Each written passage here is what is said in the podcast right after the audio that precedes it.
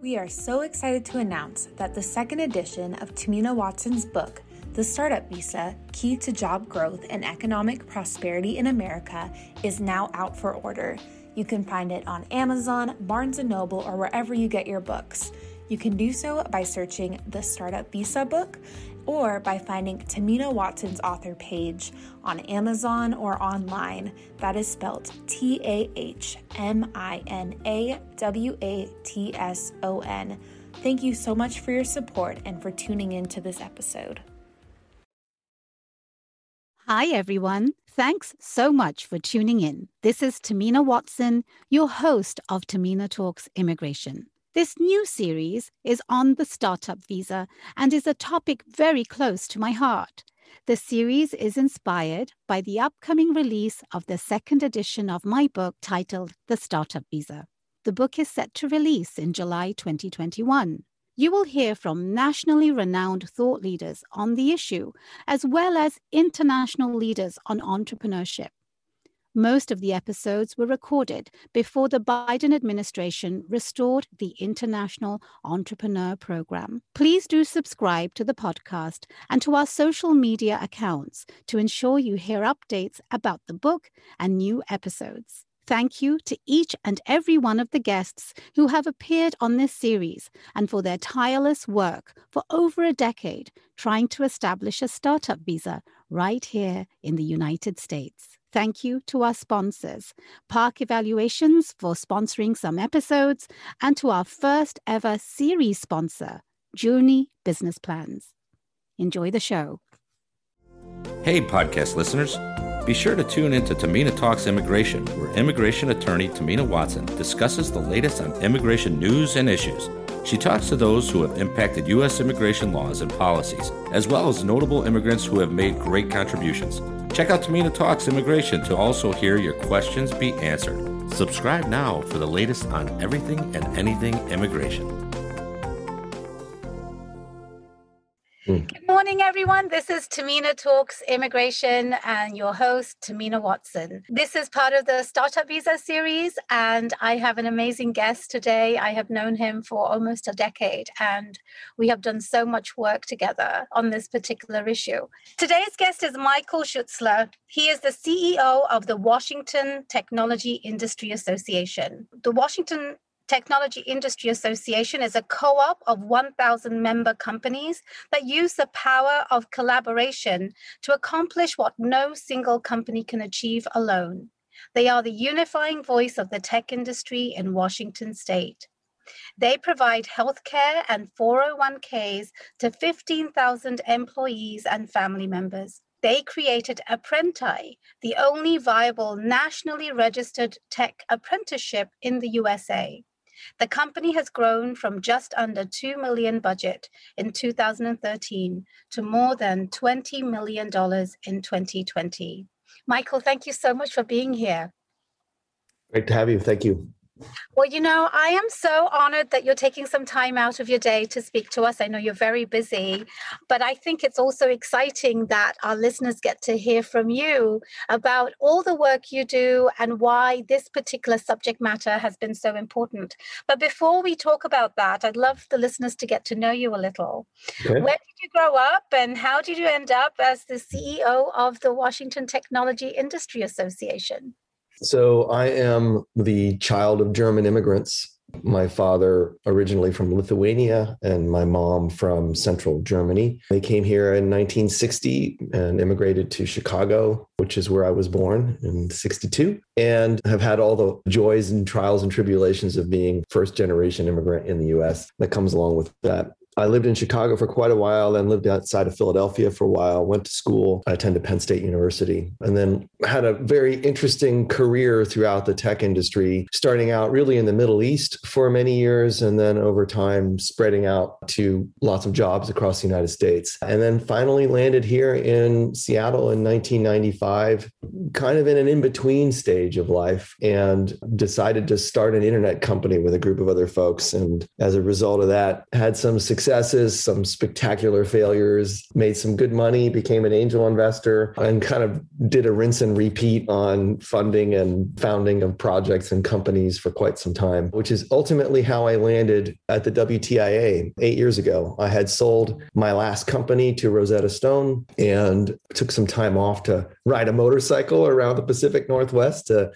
see what it was all about firsthand, up close and personal. And during that time frame, uh, got to know some folks at the WTIA who recruited me to do this job. Well, that's fantastic. And, you know, I think maybe at some other point I'm going to have to ask you about the insights of the Middle East and all the other things that you've done. And I just recently learned that you're a Zen master too. And that is, oh, a conversation for another time too. I'm a new meditator. And I hmm. was just fascinating. Uh, it was fascinating learning about that, about you. Yeah, I'm a I'm a Dharma teacher. I'm not a Zen master. I've never never lived in a monastery, but I do I do teach Zen that's that's amazing and i can only imagine how helpful that is in in what you do. You know people don't necessarily know about the washington technology industry association. Will you explain a little bit about it to people yeah. So we started out really the job that I got eight years ago was to figure out what does a trade association look like in the 21st century. And so we conducted a series of experiments. I applied a lot of the same discipline and philosophy that I've been using as an angel investor and as an entrepreneur for the last 20 years. And I put it into play here. And we've created a great team to conduct a series of experiments to answer the question what can you accomplish if you form a coalition of tech companies? What does that look like? And repeating over and over again throughout all these experiments, there's been a thematic that has come clear, and that is how do we help the technology sector attract and develop and retain the top talent it needs to succeed and grow? And for larger corporations, that has led to an apprenticeship program for smaller corporations. It's often has to do with being able to provide the best level of benefits to be able to compete with larger companies. For entrepreneurs, it means teaching them how to raise money, how to launch their products faster so that they have a better opportunity to succeed. And so it's been a really fun experiment that has led to everything from a blockchain council to a 401k to a healthcare plan to an apprenticeship program. It kind of sounds like a collection of cats and dogs, but they all basically have the same thing in common. How do we help attract, retain, and develop talent for the industry? That's truly amazing. I mean, if I think about myself, I'm a small business, of course, and sounds like for a technology company that's the equivalent of a small law firm, you're really uh, providing a lot of benefits and growth. So that's wonderful. Now, how does immigration play into this? You obviously had already mentioned you're a first generation immigrant, but you're clearly seeing it firsthand with the entrepreneurs and the and the industry in general. Can you explain a little bit about that? Yes, it's quite personal for me because my father came to the United States to start a company. like he was, I'm, I'm, cut from the cloth, so to speak, of, of entrepreneurial cloth. And it's quite personal for me, but it's relevant to the industry because depending on exactly how you slice the data, more than two thirds of all of the tech companies in the United States funded by venture capital have been founded by immigrants. So, immigrants are the source of pushing 70% of the jobs created by the tech industry. And so this this massive economic development windfall of tech industry in the United States has largely been fueled by immigrant talent coming here to build their dreams and their companies which has led to great jobs. It's led to great revenues. It's led to great tax revenues for states and cities. It's produced an enormous amount of economic benefit for the United States as a whole. So, to me, anything that can foster more of that energy to help entrepreneurs build and run their companies in the United States it doesn't just benefit the current people who live in the United States, it benefits generations to come. Wow, I'm going to have to quote you on that. That's truly important for people to know because you're seeing it from the people who are actually doing the work, and I help them from an immigration standpoint. And I see the barriers that they face every single day, and I see the benefit that they bring. But the narrative that we have going on at the moment is far from it. But the data, you've already mentioned the word data, it really shows the benefit that immigrants are bringing to the United States. And it goes back generations generations. I mean, you just yeah. spoke about your dad. What I see in my day to day is that the people who are coming here trying to open businesses, particularly when they are venture backed and backed by people like yourself, angel investors, they don't often have a pathway to come here and be here. And so the solution has definitely been uh, an advocacy of having a startup visa. What do you think we need a startup visa and why do you think we should have it? Yeah, I think there's a problem in the public discourse that has led to fear and anxiety about immigration. The discourse is that immigrants come to the United States and they take jobs away from Americans. And so if if if an immigrant is coming here as an entrepreneur, I mean that is already false on the face of it. Like they're coming here to build a company. They aren't taking away jobs, they're actually creating jobs. But even the companies who hire immigrants through, for example, an H 1B visa, there's just so much misinformation about that as if there were so many immigrants coming to the United States as engineers and scientists that are taking jobs away from American engineers and American scientists. It's just factually not correct. There has been abuse of some visas, and I, you're deep subject matter on expert on this. There have been staffing firms that have abused the H-1B visa, but the tech companies themselves and the tech sector as a whole they use H 1B visas to find and retract the very best talent in the world to come here. And in that case, not launch companies so much as launch products and services that build, again, more jobs for people who are living here. So whether it's an entrepreneur visa or an H 1B visa, the vast amount of the data shows that that's actually the economic engine that builds the tech industry, whether it's launching a company or launching a product. So, do we need an entrepreneur visa? Oh my God, yes. Because if we don't, Canada will. and you Canada know, has. Canada has. And you know, honestly, it's not that far away from the United States. And we're just cutting our nose to spite our face by shutting off entrepreneurs and top tech talent from coming to the United States. We'll be right back.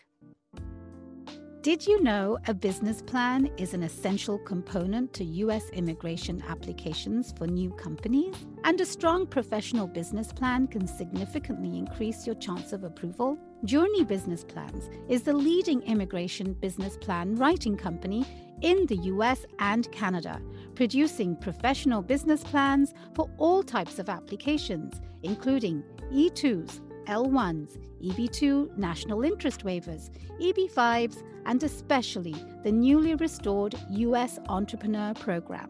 Find out why over 900 immigration attorneys and their clients trust Joorney. Visit them today at joorney.com. That's www.joorney.com. Mention this podcast to receive a 10% discount. I totally agree. And to touch on the Canada subject matter, you know, in 2010, we had our first bill. And of course, you know, Congress stalled on the bill, which it continues to do. And Canada saw a good thing. They took our bill and they implemented it, and they have entrepreneurs flocking to Canada every day, particularly when the entrepreneur parole that we'll talk about in just a moment you know fail it didn't fail you know the previous administration essentially took it away from us and that uh, had, had given a, a, boon to canada. The entrepreneur parole was a, an administrative effort for president obama to really find a way to bring and keep the entrepreneurs here. And at the time you know you and i and i'm so grateful for this you and i worked very hard on actually commenting on what would make a good parole or a program. And we did submit it, and we know that some of those suggestions were taken into account. Now, we have just recently seen that restored just last week, actually. And how do you think that your members will benefit and how do you think the country will benefit from it while we still advocate for a startup visa?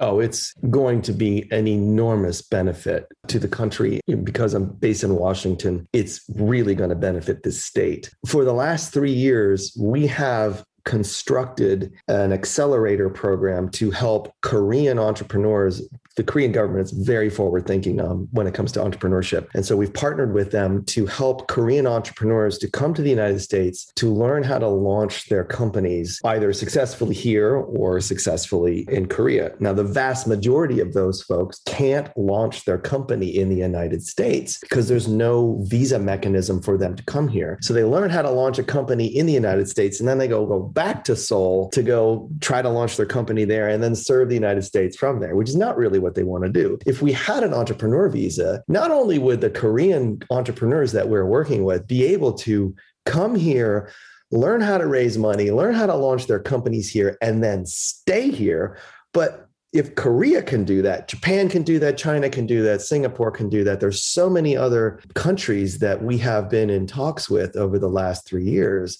that have an enormous amount of interest in this if only there was a pathway what a concrete example. I actually wasn't aware of your Korean partnership. That's a direct benefit that would be immediately visible.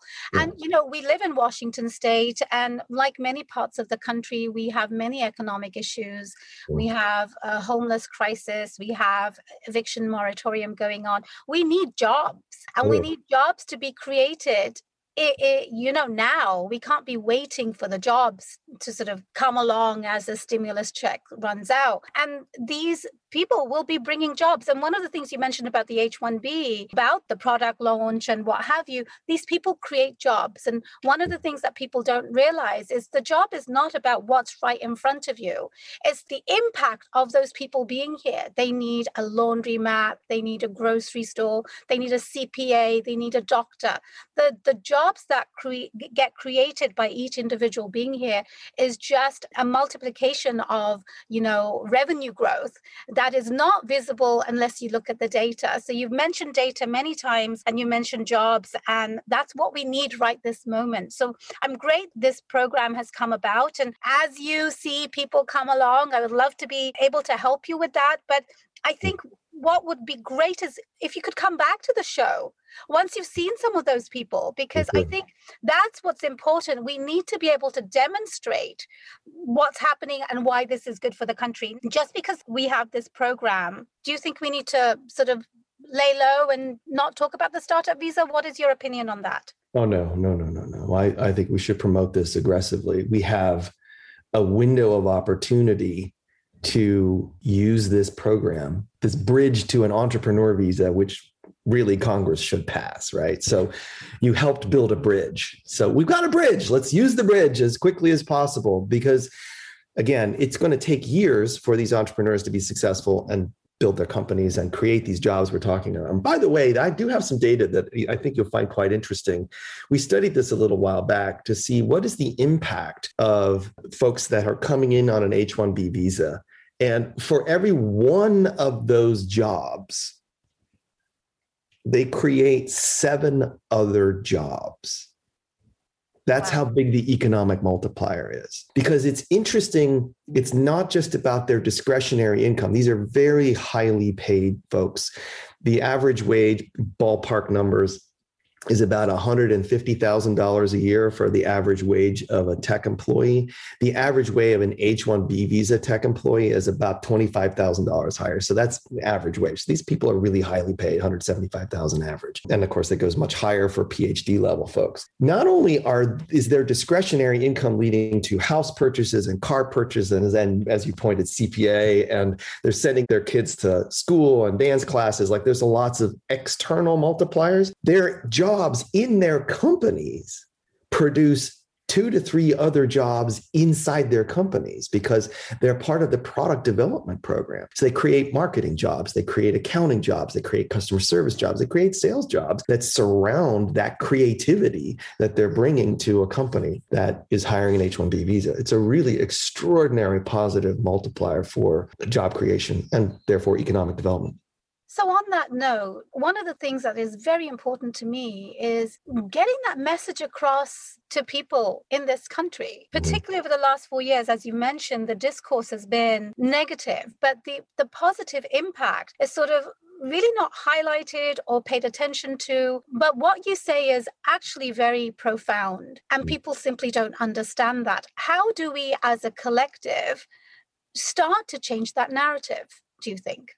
Well, we're kind of swimming upstream. There's two reasons for that. One, it is politically expedient for some legislators to scare their constituents and talk about immigration as being negative. And it's just useful for them for fundraising, it's useful for them for getting votes because they're using fear as a tactic. And so there's no truth behind it, but that doesn't stop people running for office them from saying these things in public. And the other place where we're swimming upstream is that there is a there is a strong anti-immigration sentiment in most of the unions in the United States.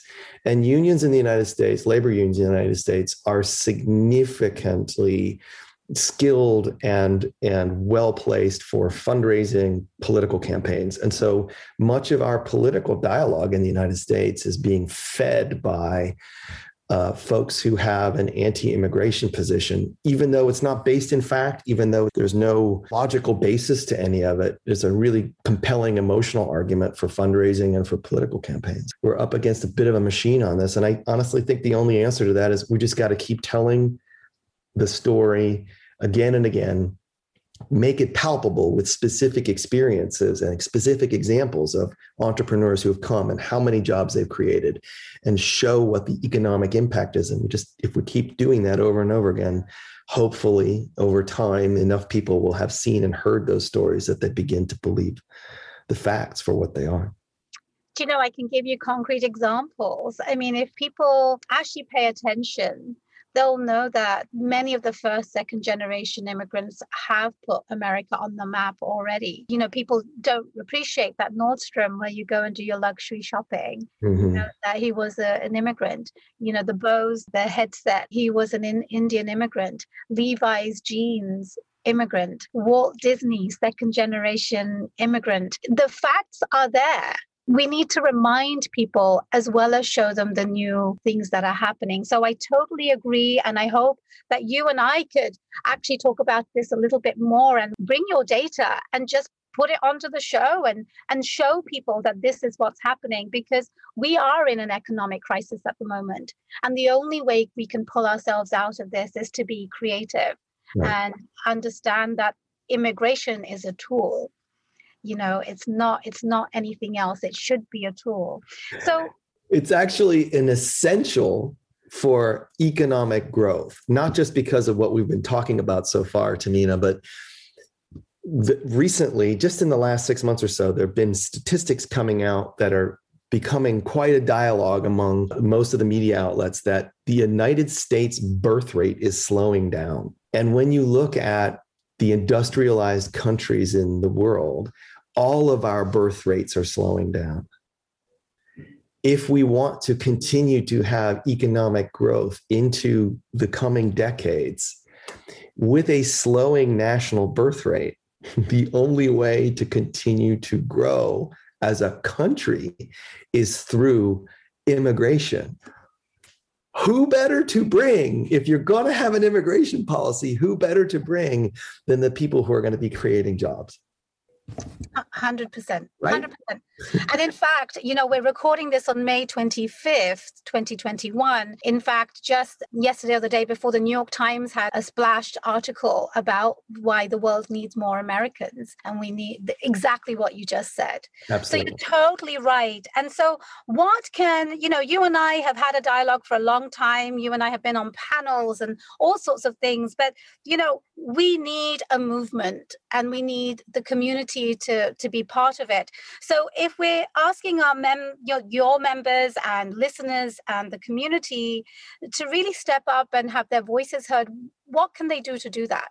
So I think if you're listening to the show and you're still listening into this podcast, you at least find this topic interesting enough to pay attention. The call to action to everyone that's listening to the show is to advocate for immigration to your legislators. And you don't have to like just talk to a senator. Any representative will do, any senator will do. It can be yours, it can be your friends, it could be your family members. send them an email. You don't even have to get on the phone anymore. Although if you can get on the phone with them, they are they are very influenced by the voice of someone who cares and pays attention.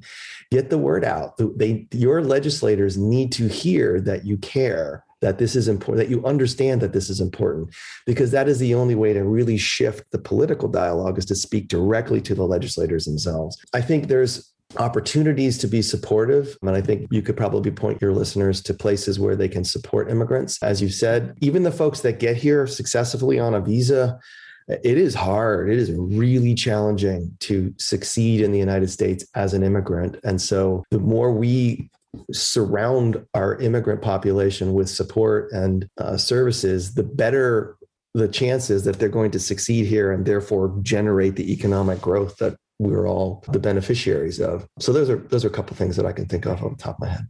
Thank you. No, those are those are great suggestions. We're running out of time, Michael, but people will surely want to follow you and learn more about you or maybe even help. How can they get in touch with you? Sure. I'm on Twitter. I'm on social media in general. I'm on Twitter. I'm on LinkedIn and I'm on Instagram. If you just type in my last name, you're pretty likely to find me there. My last name is spelled S C H U T Z L E R. And then uh, the other call to action is we have a fabulous membership. And if you are a technology company leader and you want your organization to be a, be a part of ours, it's actually free to join. We have gotten rid of the barrier to entry. We want every tech company who cares about this to please join us. And if you want to join us, you just go to our website, watech.org, W A T E C H.org, and click the join button and welcome aboard. That's fantastic. And do they need to be in Washington State or could they be anywhere? We don't we don't care. I'm not sure what a geography is anymore. The pandemic has erased all geographies. I think everyone's remote employee probably forever. yeah, probably. It's uh, obviously a daily discussion in every industry. Indeed. Michael, thank you so much for taking time out of your day to be here to really share some invaluable insights and actually for doing all the work you've done over the last decade that I've known you on this particular issue. And I hope hope we can get to the finish line. Thank you so much. Thank you. Great to see you. You too.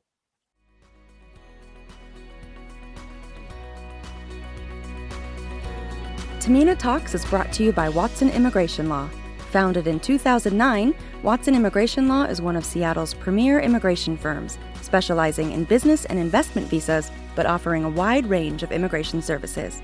If you need assistance with your immigration needs, Watson Immigration Law is ready to help just call 206 292 5237 to schedule an appointment. Mention this podcast to receive a 10% discount off your initial consultation fee. This episode was sponsored by Joorney Business Plans and produced by Cambria Judd Babbitt. We would so appreciate it if you could please rate and review this podcast so others can find us. Thank you so much for listening.